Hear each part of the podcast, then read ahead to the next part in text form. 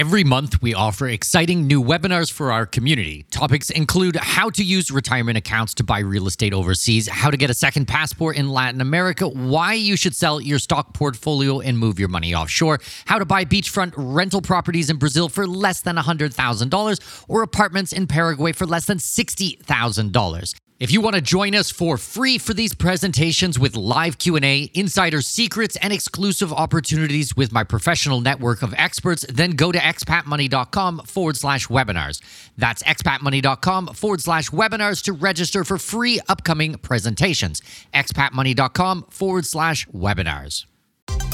We all dream of seeing the world, but the realities of living somewhere outside your place of birth can be daunting to say the least. Welcome to the Expat Money Show, helping you make the most out of your overseas career through conversations with successful expats on investing, entrepreneurship, self improvement, and continual education, all while sharpening your financial acumen.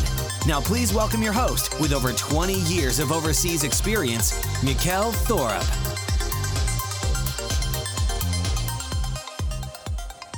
Before we get going today, I have a very big announcement.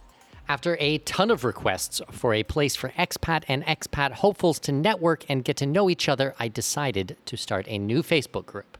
It's called the Expat Money Forum, and it's 100% free to join. We literally just started the group, so you can really network and get to know the individuals there. We will be keeping a very close eye on this group, and I already have three awesome moderators volunteer to help me out. So, to make it easy on you, I set up a really simple redirect link. All you have to do to join this group right now is go to expatmoneyshow.com forward slash forum. We already have a bunch of previous guests from my show in the group, so you can ask your questions directly to the professionals or get help from the people who are on the ground in the country you are interested in being an expat in. So I hope that you will join us in our new Facebook group by going to expatmoneyshow.com forward slash forum, and I will see you there. Okay, enjoy today's episode. Welcome, welcome, welcome. My name is Mikkel Thorup, and this is the Expat Money Show. Today's guest is a marine biology graduate turned into filmmaker with an intense passion for travel.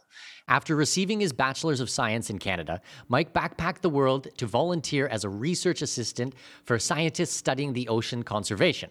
Bringing a camera along for these trips allowed him to capture the material he needed to win several international travel video competitions, which kicked off a career in travel filmmaking. He has since settled into a fast moving career as a travel YouTuber, adventure filmmaker, and TV presenter. Please welcome to the show, Mike Corey. Mike, how are you? I'm fantastic, man. Great to be here. Great to have you. Why don't you take a minute and kind of walk us through your backstory? How did you? I mean, we touched on a couple of things here in my intro, but I mean, there's a lot to this. I, I want to hear a bit more of a breakdown. Cool. Well, uh, to sum up my childhood, I was obsessed with bugs. I loved everything creepy crawly, everything misunderstood, basically. Uh, my, my mom always tells these stories. I grew up in New Brunswick, Canada, so right above Maine, actually, in the States. So beautiful, like forests. It, it's incredible there. Uh, but the story she always tells is it was always really hard to get me to walk around the block or walk in the forest because I'd flip over every single rock and log looking for salamanders and snakes and basically all the creepy crawlies because I just thought they're pretty damn cool. And I guess that was a hint as to where I wanted my life to go. I, I didn't know I liked travel until I started getting out there through a couple hoops and events in my life. Um, but basically, uh, that's how I travel now. Is I find these misunderstood places, things, festivals, foods that few people know about or few people care to know about. And I try to unfold those things and show people how amazing they actually are. So it's gotten me to about 70 countries around the world, um, doing some of the strangest things like exploding hammer festivals um, doing kambo medicine in uh, frog venom medicine in Brazil and all kinds of interesting things. Sleeping on the Great Wall of China all by myself, and I just like finding these experiences that that really challenge me. And I, I guess my online alias is fearless and far. I really enjoy speaking about fear and that's not because I am fearless, because most of my life I was very fearful.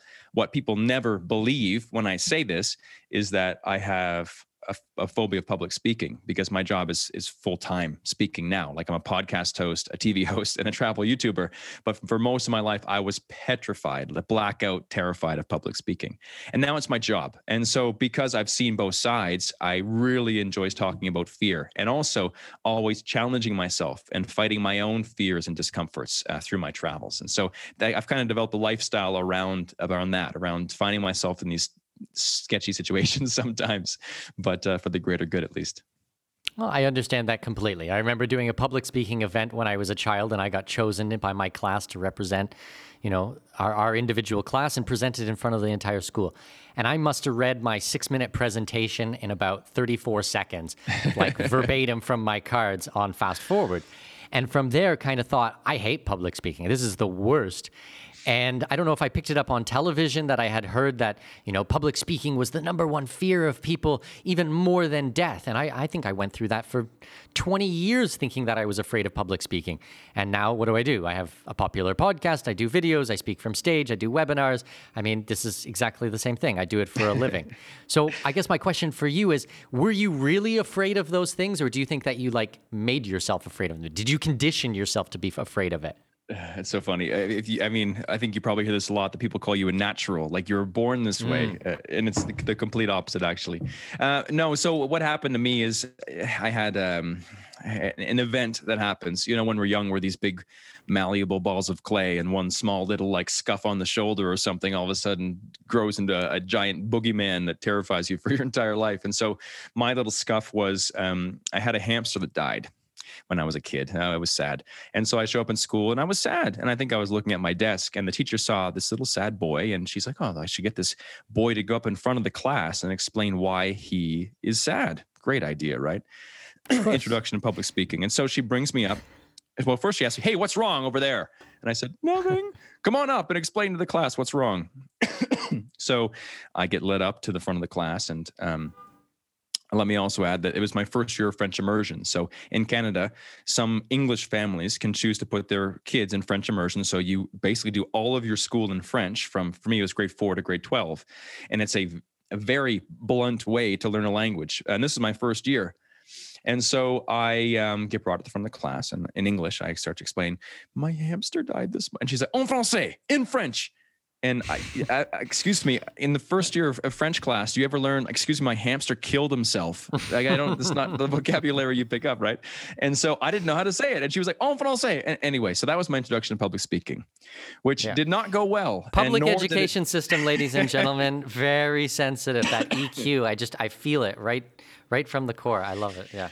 Man, so that was the seed that was planted. And going back to doing presentations, man, like I remember I would have to read like all of my cue cards because I, I couldn't trust myself to, to remember them. And I, at certain points, I'd, uh, my hands would shake so much I couldn't read the cue cards. And that was actually probably one of the best things that ever happened to me because I, um, I was in university. So this is like many years later. I took this for, with, for decades with me and I was in a university class, and there was slides. We were doing a group presentation. I had all everything written out in cue cards, and my hands were shaking so much I couldn't read the cue cards, and I just kind of like blacked out. Uh, but apparently, I scrunched the notes up because I couldn't read them, and, and I threw them on the ground, and I looked at the slides, and I just started saying words. And I was I was bad at public speaking, right? So I would always over practice, over practice.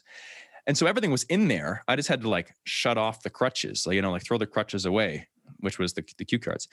And I made it through and then I never used cue cards again. And that I think that was the first point where I was like, wow, maybe, maybe it's not as it's as it seems. Maybe I can do this really. And, and I also realized I used to break dance. Actually, I was a break dancer for like ten years. And one of one lesson I learned there um, is that if you act like you messed up, people know you messed up. So you're going for like this crazy flip thing. You land you on your back, and you're like, ouch, and you hobble up and walk away in shame. People are like, ooh, that must have hurt. But you, you do the flip thing, you land on your shoulder, you pop up, and you're like, yeah, man, what's up now? And everyone's like, oh, damn. Oh, oh my God, my goodness, he's so good. And that's life, man. That's life if you don't acknowledge that you messed up for in, in, in front of a crowd or whatever you're doing and you just have that confidence that that feigning of confidence dude you can do whatever you want in this life and these little things i, I kind of hobbled together um, to be able to get a, a sense that i was confident in in these situations and eventually you know that kind of manifests itself yeah, absolutely. I think that if you're doing things repeatedly, actually, you can change who you are. You change your core of how you view the world, how you view yourself. I mean, I've experienced that too. I, I can te- definitely see that. So, walk me through a little bit. You started traveling around the world on the boat with some scientists straight out of university. Was this another thing that you had to overcome, or were you like super pumped at the very beginning of doing this? No, I was not pumped at all. I was the opposite. I was terrified. yeah. and it seems like when, when whenever anybody does anything that's completely out of character, and traveling to the other side of the planet was so out of my character. You know, if mm. you can if you can understand kind of where I was for a lot of my life, based on the stories I've told already, like it, it was not it was not the kind of guy that I was ever dreaming of faraway lands all by myself. But what happened is basically I um I found myself in a situation where like life just hit me from all sides. I had a girlfriend that broke up with me. I had a grandparent die. I had a car crash, and there I found a buddy who had like gone through the same stuff. And unfortunately, human beings are built this way where we have to have our foundation absolutely smashed before we consider doing something different and crazy and breaking the routines. Like we have to be like just feel like we're in pieces, and then we'll do something crazy that we've been thinking about most our entire life, or do something different, right? And so that's what happened. I, I, was smashed, man. And but I had my friend, and so we're like, yeah, you and I, we're gonna save our money. We're gonna put our deposits down to do this this um, re- research assistant position in, in in Indonesia. Didn't even know where Indonesia was or anything at that point in my life. And but I had my friend, and so the day came to pay the deposit. I uh, like we had been saving money for for um, months, like fundraising and everything with this group, and I paid like the five thousand dollars or something to to lock in my spot, like hands shaking and couldn't believe it. But I had my friend, and so I went to the pub after we were supposed to meet, and I got a text, and he's like, "Bro, couldn't get the money together. After all, sorry, won't be going." After I dropped the money, and my world ended. I didn't like. I just remember like just feeling the the deepest sense of dread that I've ever felt in my entire life. I just booked myself into the other side of the world by myself. I didn't know what they ate, didn't know what they spoke, didn't know anything about this place. And so, but I had already paid the money, and and so I boarded the flight, and I, I was like early twenties, and I thought I'd never see my family again. Like I remember seeing like I was like teary eyed. I'm like, oh my god, what what am I doing? Like the saying goodbye in the small little airport, and I fly to not even like Indonesian, like Sulawesi. With Wakatobi, which is off of Buton, which is off of Sulawesi, which is an island no one knows about, like the middle of freaking nowhere, Indonesia. And it was an island off of the Wakatobi island chain called Hoga. So like a slice of sand in the middle of nowhere where there was no running water there was no mirrors. Um, we had to like shower by taking buckets of mosquito larva laden water cold water splashing on our heads. And I, I like for me it was the create that i didn't i didn't it, it, it, broke me, but it was the most beautiful, amazing thing I had ever done in my entire life. And it, I loved it. I, we all showed up day one with like gelled hair and perfect fingernails. And then after three months, we were just like dirty, bitten, scarred, but like raw people without the, the fake porcelain shell we, we built around ourselves. That was all gone. You can't maintain that in the middle of nowhere.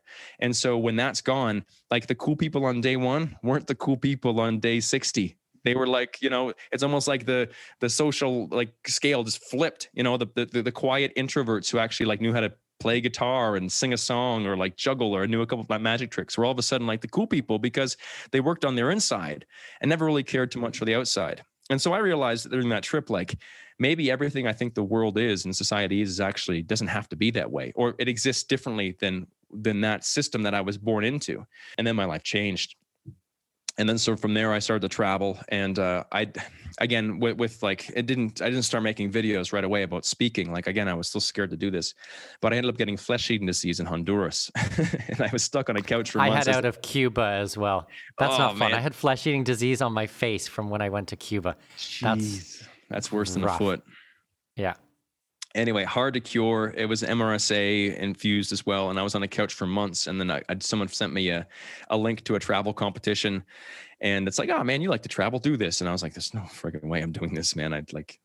I was like, no, I, I, don't do this stuff. But in my head, I was like, oh, this is so, so okay. Terrifying. So what's a what's a travel competition? I don't. Know. So know. these things, these things are big, like eight years ago, 10 years ago when okay. I first started doing this. So basically, a company, in that case, it was Cathay Pacific or it was a Flight Center or whatever it was.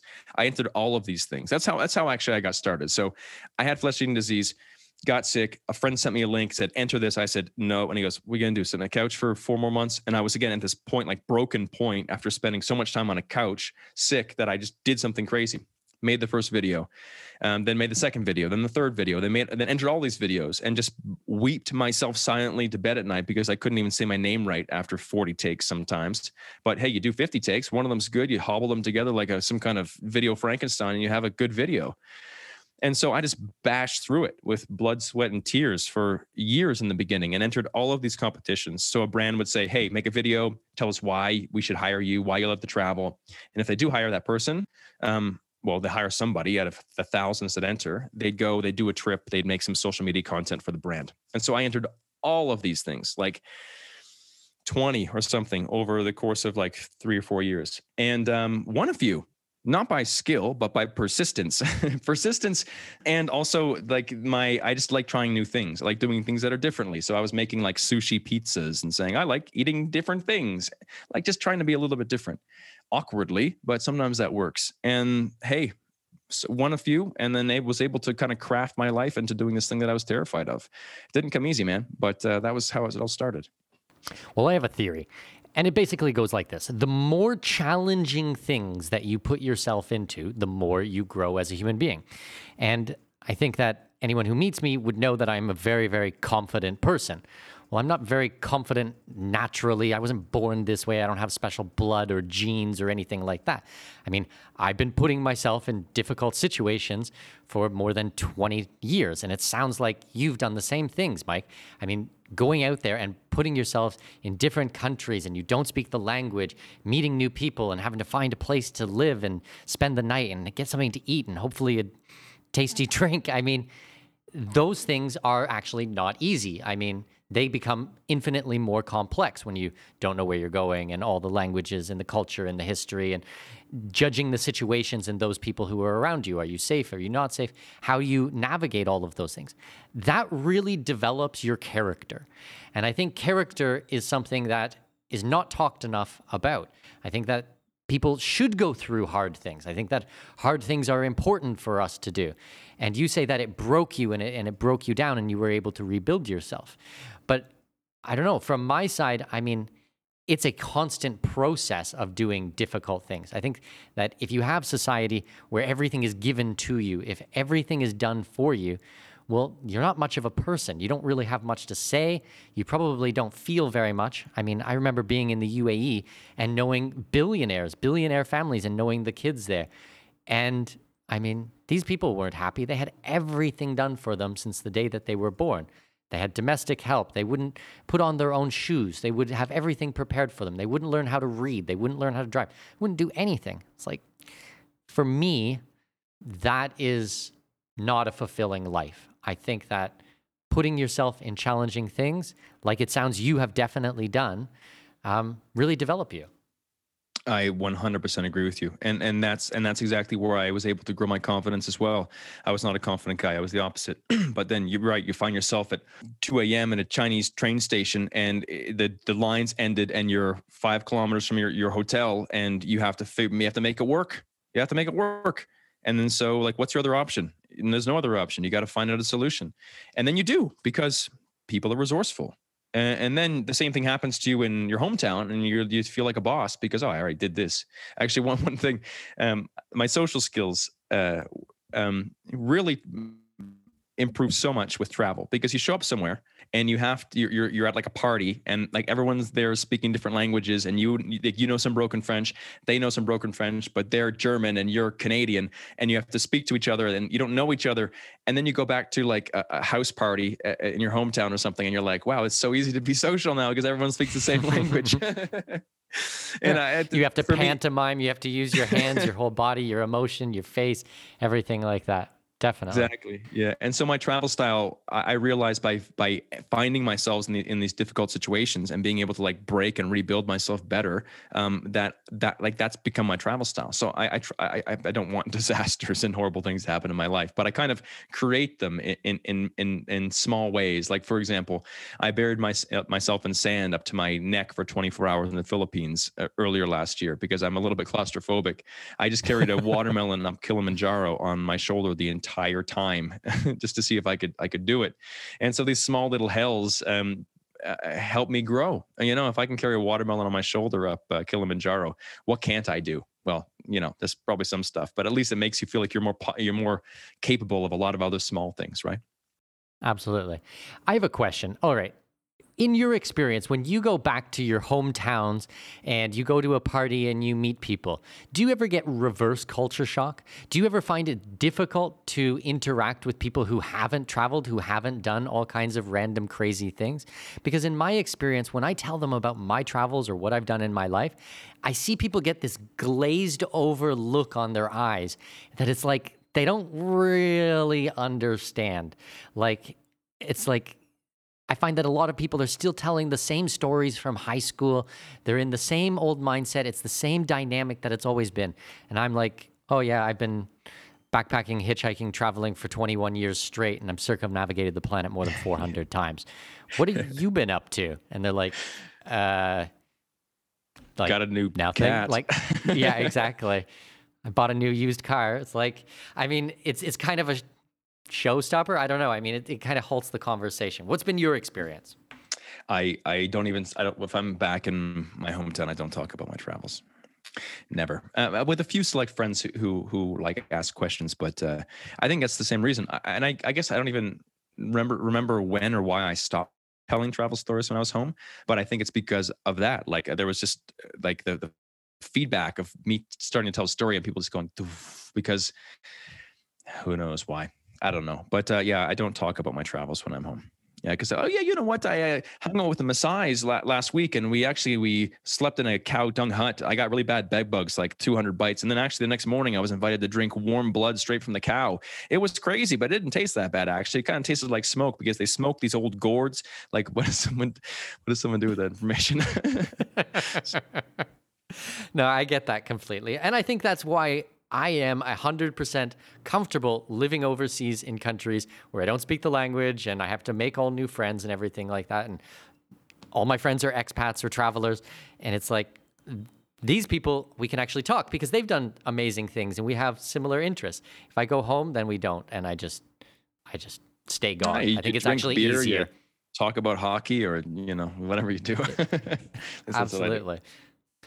All right, so let's get let's get into some of the more adventures, some of these things. What is an exploding hammer festival? I got I got a list here of things. What is an exploding hammer festival? It's a hell of a good time. I'll tell you that. Though very dangerous. okay. There's a small town in uh, just like three hours north of Mexico City, and um, and it has uh, a festival that's called Carnival. Carnival is what it's called, and it's to honor John the Baptist. So one of the patrons, the patron saint of the city, from the Bible. And um, so originally, um, they would have a parade. This is like a couple decades ago. They'd have a parade, you know, some fireworks, and then some guy decided, oh, it'd be cool to like make a little homemade like powder bomb, and boom, oh, it's an explosion, it's fireworks. And then, okay, what if we put that on a little hammer? Boom, bigger explosion. Okay, let's add two packets. Boom, we explode a car window, and then boom, oh my god, we just shattered that entire building's front glass.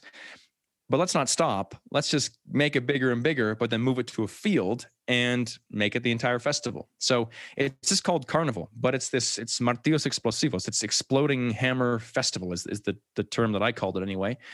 I saw, I was living in Mexico City for a few years. I, I love that city. And um, there was this clip that a friend of mine sent me that it was like a really crappy cell phone clip, like potato camera kind of clip, but it was an exploding hammer. And uh, I asked some questions and I found out that there was a festival. And so I went and recorded like the first ever video of, of, of this place. And dude, I had to say, like, I'm happy they have this unwritten rule that you're not allowed to drink because without alcohol, it's still probably one of the most dangerous things I've ever seen in my entire life. So these guys um, take sledgehammers and they put they make these little they go to like the department store and they mix some chemicals together and they make this explosive but not like a big fireball like light with a match explosive like an impact explosive. So it has to be hit and then if it's hit it releases like this giant shock wave the only time I'd actually seen this in real life before, well, not even real life, was like in Mythbusters, that TV show where they would do like a lot of different things, and they'd show these slow motion explosions with like the the the pressure wave ripple through the ground, that's what that's what was happening at this festival.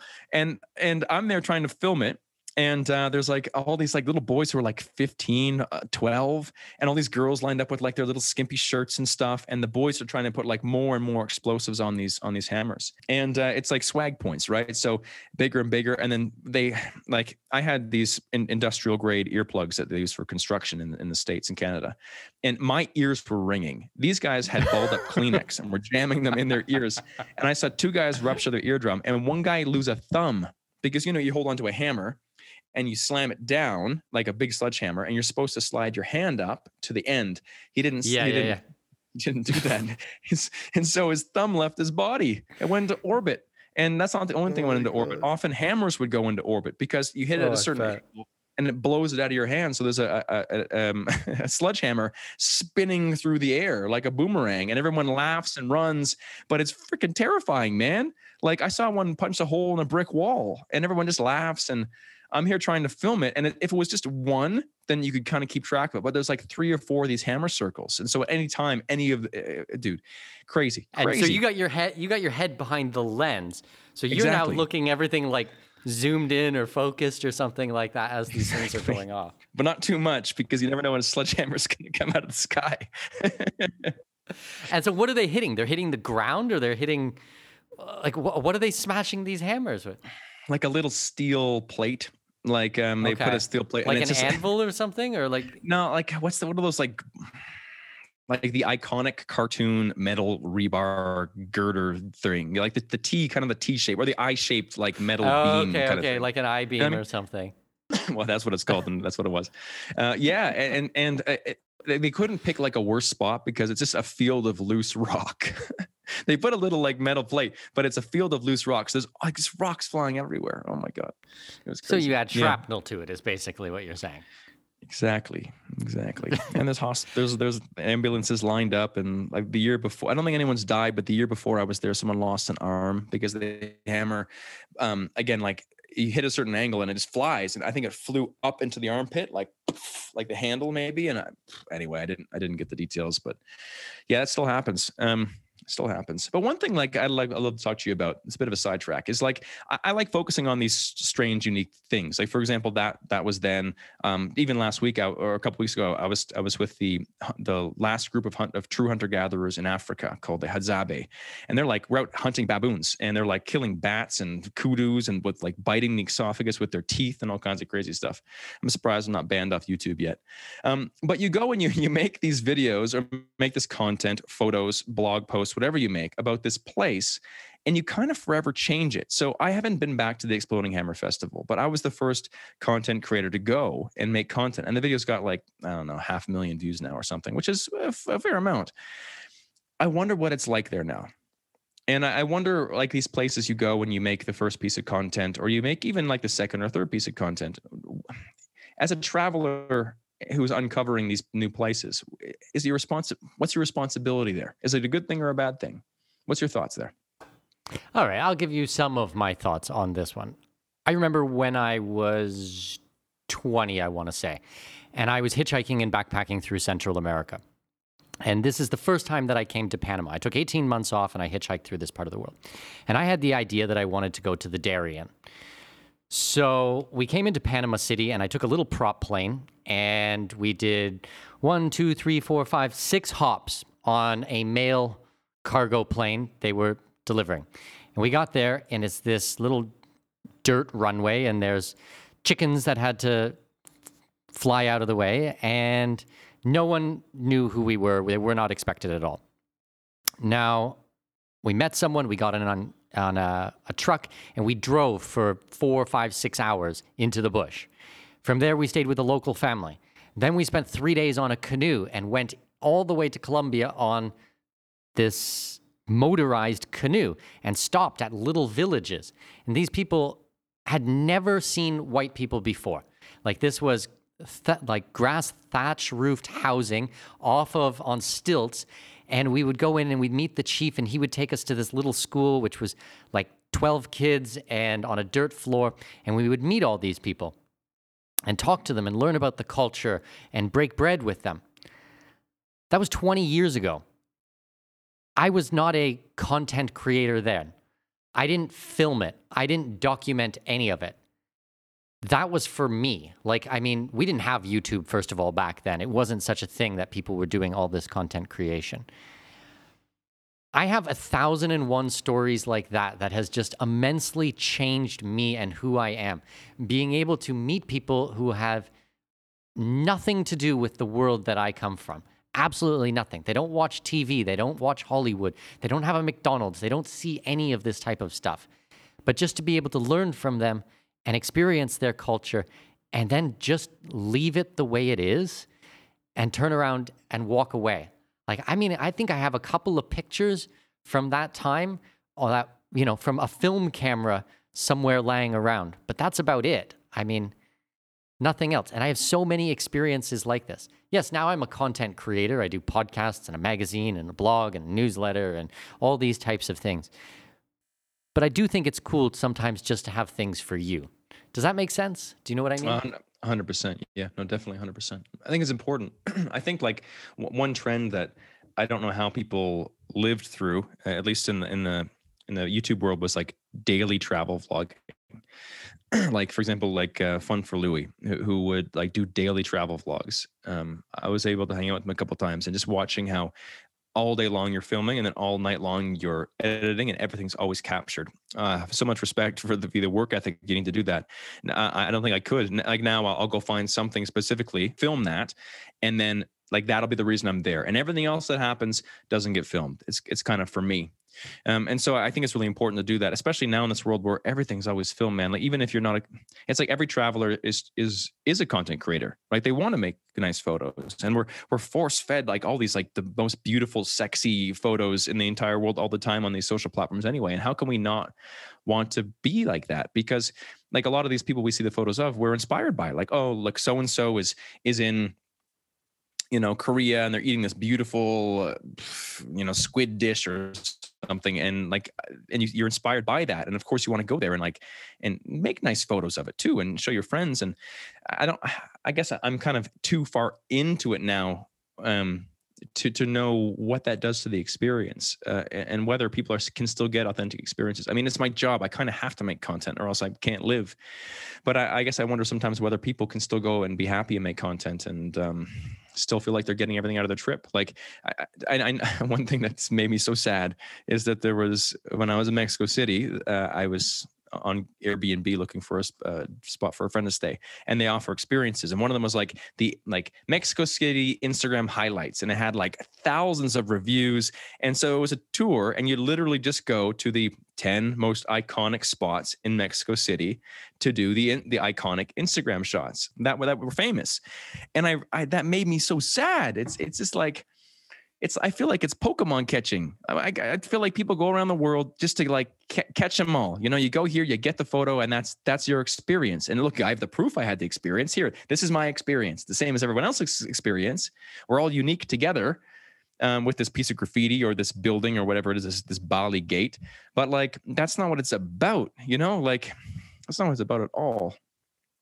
I get that 100%. I mean, yes, I count countries and I, I proudly say that I've been to 105 countries.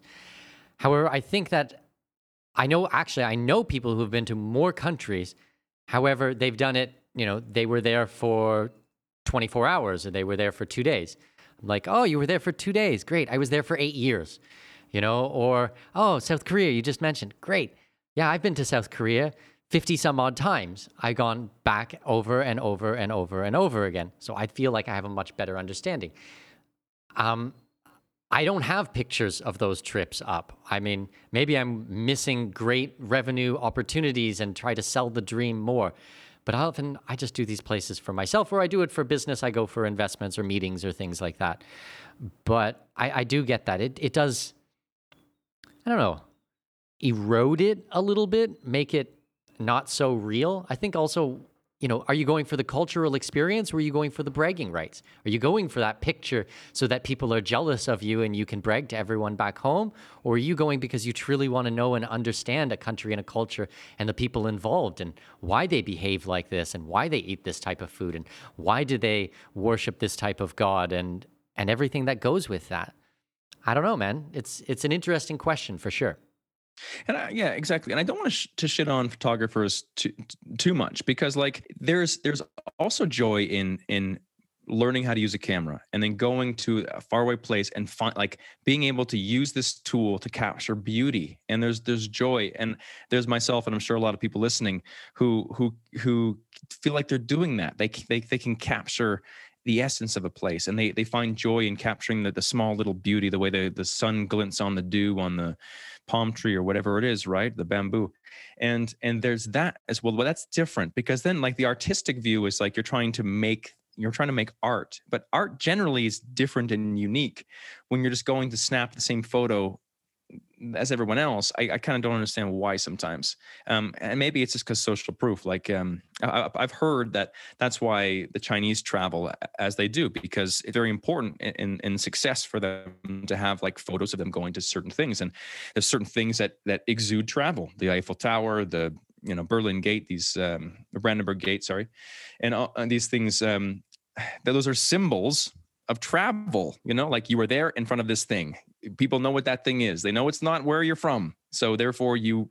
I've done it. You know, congratulations, you've caught the Pokemon or whatever it is. So there's different ways to see it. Uh, but at the end of the day, it's just what makes you happy, I guess. Yeah, and we can judge people for traveling fast or just getting the same selfie in front of the Taj Mahal. But if it makes them happy, who, who's the judge? It doesn't make me happy. It doesn't make you happy. But um, exactly. that was something. And then yeah. I, I, agree with that 100%. It's not for me to judge anyone, but it's a, in the exact same regard. I don't judge anybody who stayed at home, got the white picket fence, never left more than a kilometer or two from their hometown. If that makes them happy, if that makes you guys happy, anyone who's listening, that's awesome. Like, that is so great. For me personally, when I was a child and I was growing up, that did not make me happy. And today I still don't want that. I mean, I left as a teenager and I needed to go out there. I knew personally from a very young age that I wanted to explore. So, like, I'm not here to judge anybody from what makes them happy. I'm glad that people are happy. That that that is the most important thing and I, I have I've judged a lot of people, and I had a friend of mine who um, changed my mind about it, and I'm really happy he did because for the longest time I was judging people who went to like Cancun. It's like, oh, let's travel, come on, go do it yourself, you know, at least backpack around Mexico. And a buddy of mine who was like pretty successful, had his own business, had like a wife and a new kid and and stuff. And I was like, bro, like you never really traveled. And he goes, well, I, I've kind of I'm really happy here, and I've got everything I need. I'm like, well, like you know, next time take the family, don't don't stay at a resort, go to like an Airbnb, and you know, it's really easy to go up and down the coast in Quintana Roo Mexico. And he's like, listen, I work so hard, man. I love my job. I love my wife. I just want to go down there. I want to just chill, have someone bring me drinks, you know, like have some alone time with my wife, have my kid like see the see the ocean. Like that's just what I want. And and like and he's like, I have everything I want at home. That's everything I need. And I was like, I'm a dick.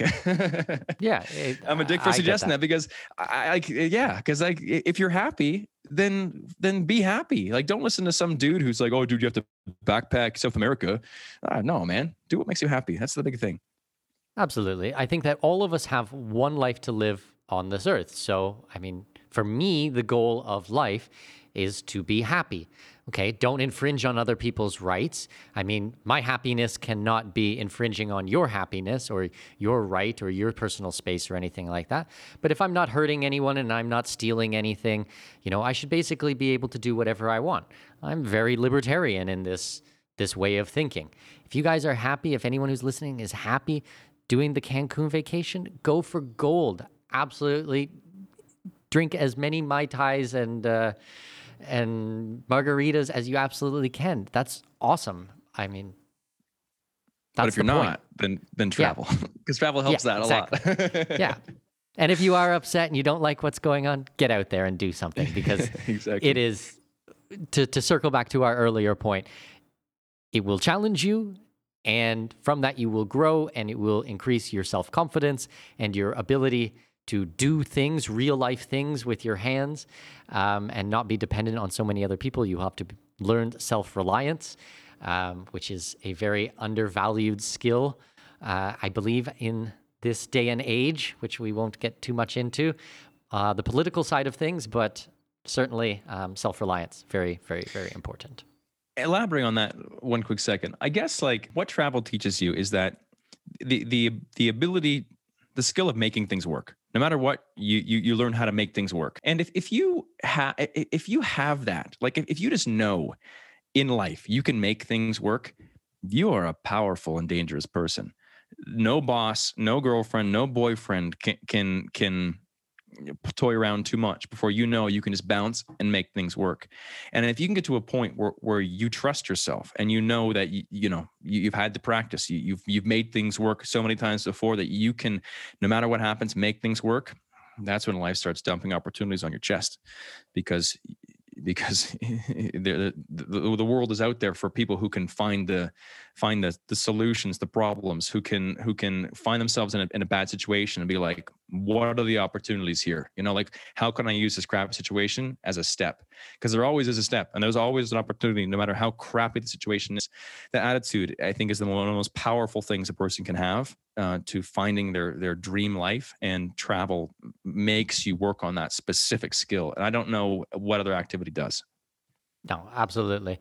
Being able to mitigate risk is so important and how are you going to be able to mitigate risk if you don't put yourself through experiences i mean you learn from past experiences. Now, you're not going to necessarily be able to think, okay, well, I've done A, B, and C, therefore I'm going to make this decision of this. It actually all happens in the background. It's all your subconscious. You can look at things instantly and become a better judge of how to proceed forwards. That's how we do everything. Now, if you do everything that is the same, if you take the same route to work, if you have the same friends, you go have the same conversations, you sit at the same pub, you're not expanding yourself. But the more that you put yourself into these challenging situations, which we're discussing today, the more you're going to be able to mitigate risk. And now you're going to be able to say, okay, yes, it's risky, or yes, this is this is could be a problem, but because of all these experiences, you know how to deal with the situation. I remember one time I was traveling through Uganda and I was traveling with my very best friend, the godfather of my daughter. And we went to this fish market. We took a boat and went to a fish market. And it was early morning, and we were walking around. We were shopping for fish in the day, and some guys started to follow us. And we had our fish with us, and they wanted to clean the fish. This was their job, and they were, you know, asking and come on, can we clean it? You know, pay us, blah blah blah blah blah. And he literally thought, he was like, oh my God, these guys are going to kill us. Like they are going to take the knives in their hands and and kill us. I was like, bro, chill out. Like they they want to clean the fish. I mean, they they need to gut the fish and scale it and prepare it and fillet it so that we can have fish for breakfast.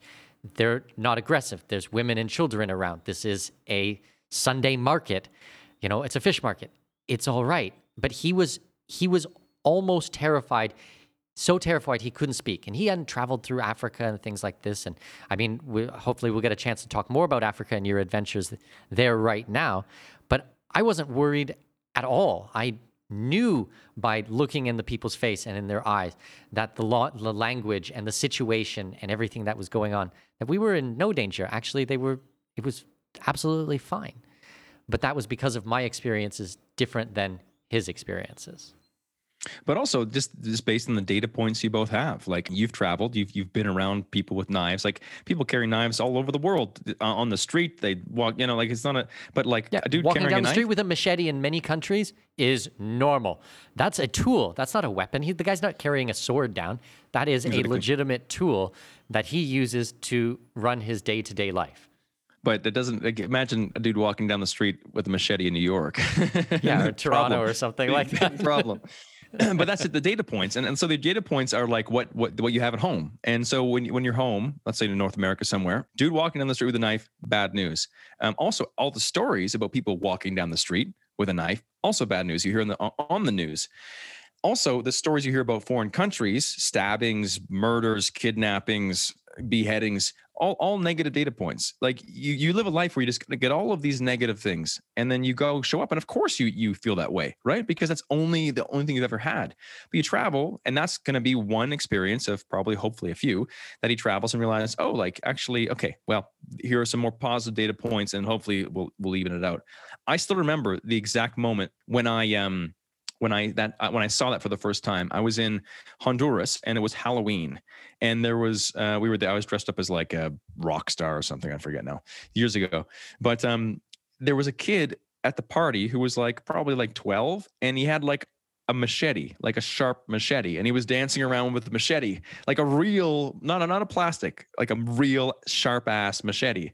And I remember being like pretty uncomfortable actually, because I'm like, like he could just chop someone's head off right now. Like, I mean, I, I guess I, I, it was a, it was a costume party, but still, like, imagine someone taking a real life sharp ass machete to a club anywhere else in the world of Halloween. You're not like that doesn't happen. But I remember just being so uncomfortable. But that was again my only data points were, were bad ones, right? This is how a murder starts, apparently, that you see on on CNN or something, right? So.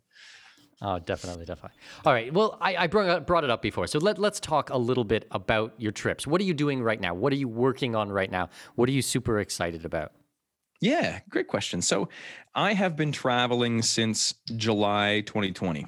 Um, and it has been uh, an adventure for sure. It's been different, of course, as well because uh, of the world. Um, uh, I've been doing my best to do so responsibly, getting tested even if I don't have to, and quarantining sometimes when I don't have to as well, and not tracking my dirty feet around uh, anywhere it doesn't need to be. So um, I, I, have also have a girlfriend who's Polish, and my entire life is travel. So like it was a, an interesting debate in the beginning. It's like, what is essential? Um, and if, I mean, my girlfriend was abroad and um, all of my life is making travel content. I don't have a house. I don't have a car. I, I, if I want to go home, I go to my hometown um, where I have like my, the guest room, you know, um, like I travel 11 months out of the year. The, the other month I go back home usually to buy new gear and, you know, say hi to the family. So I know where to go. So I went on the road again and so this entire time has been interesting making content and traveling during COVID. Um, took a bit of heat, but um, I, I mean, I, feel like I I'm doing a very good job staying safe at the same time. So uh, it's okay. And, and, this this year has got me to Tanzania. So in Tanzania, it's really funny. They they have denied the existence of COVID. doesn't mean it doesn't exist at all, but uh, you can travel here and probably like somewhere like Mexico. Um, but Mexico's probably a bit more restrictive, but not much. But these two countries, it seems like all of these travel influencers are going to because it's you can still make travel content um, relatively easy. Other countries you can't if, if, all the restaurants are closed and things, right? So um, a lot of us of, of, us travel content creators have found ourselves in Tanzania and and um, and also Mexico. So here, my plan was to climb Kilimanjaro with the watermelon on my shoulder, which was a an experience, to say the least. Also, uh, we were filming for BBC. Can we pause a, for a second and just figure out why a watermelon and why on your shoulder? well, like you the, say that so like nonchalant. Like, come on, of course. Yeah, Didn't you uh, ever want to climb Kilimanjaro yeah. with a watermelon? Yeah, I guess. Uh, I guess we could do something. Is this like a drunken bed or something, or like where did this come from? It sounds like, and I guess I dismiss it only because it's like, um, I guess in the, in this content creation life, especially with YouTube videos, you make the video and then you kind of think about the next big project, the next big project, and so that was like a month and a half ago for me. And the idea there was like, so I was invited to climb Kilimanjaro with a company called Kili Warriors, who do these really cool long expeditions that are nine days up um, one of the most difficult, or probably the most difficult route, which is called the Western Breach. And um, I I there's been some content made about Kilimanjaro already. It's really good. Um, I thought I could do it. Um, I, I, take training very seriously for what I do, so I, I try to really stay fit most of the time to do some of this adventurous stuff. And I I didn't know if I could carry something like that up the mountain. Um, I knew that I, I wasn't going to die because Kilimanjaro is not notoriously a dangerous mountain.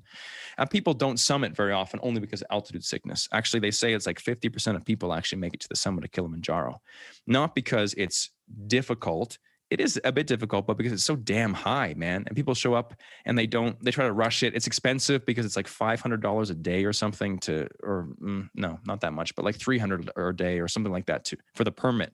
So the, the the shorter amount of time you do it, the less you have to pay. The park fees are so expensive. And so if you rush it, um, you don't make it up because you get altitude sick and you have to come back down. You can die from that, but it's also it's like doesn't happen overnight really you know it's it's an exponential sorry it's a linear problem. So you start getting sick and then they bring you back down. Um, so i knew it was relatively safe and if there was a problem then i would be able to to make it happen. And so i went for it. I i didn't know if i could do it but there is a, a lot of power in, in doing things you don't think you can do. There's also a lot of power in doing things that people say you can't do and i had 50 people tell me i couldn't do it um, even even all the porters and, and guides on the trek, they they there's no way you can do it. But I did it. So pew, hiya, um, and that feels good. Like um, uh, again, that my channel isn't isn't about doing like crazy things exactly. It's about like challenging yourself, and again, creating these like micro hells, so you can prove to yourself you can do this these things. And let me tell you. Let me go on a quick tangent for a second to something way, I way, like way tangents. more. Tangents are good. Tangents and rants. Okay. Everyone knows. I, as I long like as as long as you can bring it back to the to the main point, right? So, the, the the the most extreme example of this. So my online alias is fearless and far, right? Not because I'm fearless, I'm fearful, very much so. I just really enjoy fighting them and, d- and digging into them. So I used to have um uh, a piercing, uh, uh, like my labrum down here back in the day, and the girl who did that, um, she uh, I followed her Instagram. We were friends, and I saw her posting these things about body suspension, like hanging by hooks.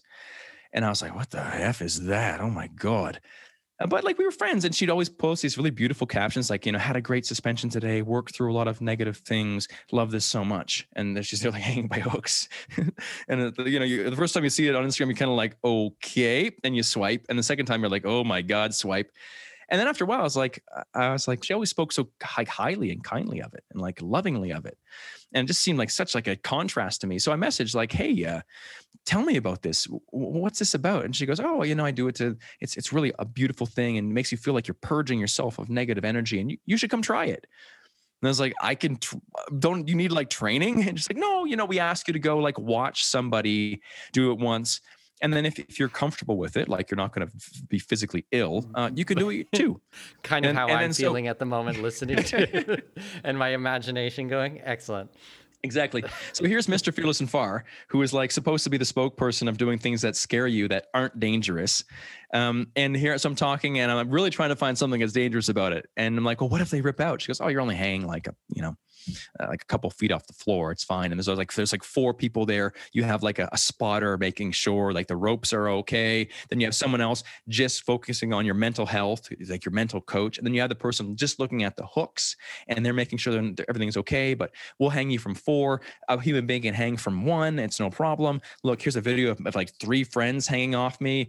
And it's just like, okay, so really the only the dangerous thing is bloodborne diseases, right? Well, that's a problem for any kind of piercing or tattoo, but these people are like professional piercing artists, so they know how to do that. And then really the most dangerous thing is just the car ride there because everything else is taken care of. And if I fall uh, a foot, I get a little scar on my back, maybe, but like I'm covered in scars and I've got tattoos. So like, what's the worst thing that can happen? And that's I'm a really squirming over here. I, I gotta, I gotta admit, I'm squirming over here. I'll stick with travel. but but but but let me get back to the, the whole purpose here. Like i don't i'm not I'm not recommending anybody do this ever. Um it was painful as hell but like So you actually went through it. I thought the, I thought the moral of the story was ah, I decided not to do it. dude no because that was my that was the battle. But this is the point i've been so many times in my life. Let's let's bring it back half to public speaking. This thing that seems so like oh you have a physical reaction. You're like oh, i can't do it. I can't ask for promotion. I can't ask that girl out. I can't public speak. I can't hang by hooks. What's the worst thing that's going to happen? Nothing. A little scar or they're going to say no. Like what's and so this is me. Like this I'm, this is what i try to be the spokesperson of. And so i'm i have this horrible debate in my head where it's like you can't say no anymore. Like this is everything you stand for wrapped up in the most extreme painful thing that anybody could ever witness or or participate in i swear to god minus getting skinned or something crazy. And so i did it man. I did it. And i can't believe i did it. And it was it was incredibly painful. Um but it was it was like the the biggest representation of doing the thing that absolutely scares you because what's the worst thing that's going to happen? Again i'll be the guinea pig you guys can glean the lessons from my my misadventures. But at the end of the day that that's something that i so truly embody. And going back like the, the, the carrying a watermelon up kilimanjaro and hanging by hooks are two very different things but the attitude is the same. Like it's funny like the litmus test in my life for like painful things is like is it going to be better or worse than hanging by hooks? you know, is, is it going to be better or worse than carrying a watermelon up Kilimanjaro? And when you have those little hells, then man, there's not a lot that can hold you back, right? Like you've survived it, you've made it through. And don't do things that are reckless. Like dangerous and scary are two different things, right? And anybody with two brain cells can understand the difference. Sometimes it just requires like a little bit of information like scuba diving. You know, scuba diving is super safe. It could seem dangerous, but if you use your brain, like if it really killed people all the time, we wouldn't do it. You know, same with skydiving. Like if skydiving or bungee jumping really killed people all the time, it wouldn't be a thing. You know what I mean? Mhm. Like the the stats don't But lie. scuba And- diving is nice and peaceful and It is. calm. It's not painful. I mean, No. like you don't have to like surgically implant the, I mean, the regulator there or anything. Like it's not like the hook. I mean, the hook Yeah. that doesn't. That sounds like a horror sound movie, nice, surgically- it does. surgically implanting a exactly hostile or something. yeah, like, or like uh, what's that uh, human centipede movie or something? yeah, exactly. When I, guys, when I say that I traveled a lot and I used to stay at hostels, that's not what I'm talking about. Okay. exactly, exactly. But well, yeah, Jesus, Mike, I don't know where to take the conversation now. I mean, we got five minutes left. You kind of just uh, creep me out, but uh, slightly no, I not not inspired me to go and hang from hooks well, by I, I, any means. no, but I don't want to inspire understand anybody to do it. Anyway, but Okay. so let's wrap it up. You do feel pretty fucking great after. I don't know what it is, but the, the whole, I hope you understand the lesson, and I hope that the, the listeners understand the lesson that th- these things, these things, doing these things that seem impossible, doing these things that you're scared of, like have this visceral reaction, like oh my god, I can't. Um, if you do them, magic happens, and if you feel stuck in your life, doing that thing that you feel like you're terrified to do uh, again maybe not hang by hooks but whatever that thing is public speaking asking for promotion whatever it is in your life even like fear of snakes or something or like fear of swimming taking swimming lessons like th- these th- these things like if you head charge those and use that as your like your goal compass to dive into this stuff that just makes your skin crawl again like responsibly with proper instruction with guidance um, your life will change for the better 100% and i am the living example of that someone who was so desperately stuck and hopelessly stuck doing the thing that he was absolutely batshit terrified to do and then being able to be from that action change my entire life to being a full-time travel presenter it's a dream job man only because i chose to do that thing that i was absolutely phobic to do I love it. Brilliant. Mike, thank you so much for today's conversation. Super, super, super interesting. Um, if my listeners want to find out more about what you do, if they want to check out the YouTube channel, if they want to see some of your other film work and travel adventures, where can we send them? Yeah, fearless and far. So all of the videos that I mentioned today, the exploding hammers, the even the hanging by hooks, uh, the watermelon, even the even the Maasai blood thing, if you caught that story, that's all on, on my YouTube channel, uh, which is which is fearless and far. So you can, you can check out all those adventures there. Fearless and Far. Thank you so much, Mike, and we'll talk to you soon, okay? Thanks, man. This episode may be over, but your journey to greatness continues by visiting our webpage and signing up for our newsletter. For convenient access to new episodes, show notes, and other crucial resources, visit expatmoneyshow.com. We look forward to you joining us on the next episode of the Expat Money Show. Safe travels. I have managed to secure exclusive rights to a block of villas in one of the hottest up and coming regions in my current home country, Panama. Join me Saturday, May 4th at 10 a.m. Central, 11 a.m. Eastern Time for our special presentation called Investors Workshop, capitalizing on the globally recognized resort brand coming to Panama. We will discuss how the tourism landscape in this region will change rapidly upon the public announcement of this project and how I have secured the rights for my clients to capitalize on this opportunity before anyone else. Thanks to my connections in the region, I have negotiated pricing that front runs everyone else. Think early, early bird pricing. From gourmet restaurants to vibrant clubs, poolside activities, and even live bands, this resort is going to pump some serious life into the region. But this isn't what excites me or what should excite you either. The exciting part is that these world class amenities and top brand will attract tens of thousands of tourists. Tourists who will fork over top dollar to stay at our investment properties. Register free at expatmoney.com forward slash webinars. That's expatmoney.com forward slash webinars to register for this free real estate workshop. See you on May 4th at 10 a.m. Central Time. That's 11 a.m. Eastern Time. Go to expatmoney.com forward slash webinar.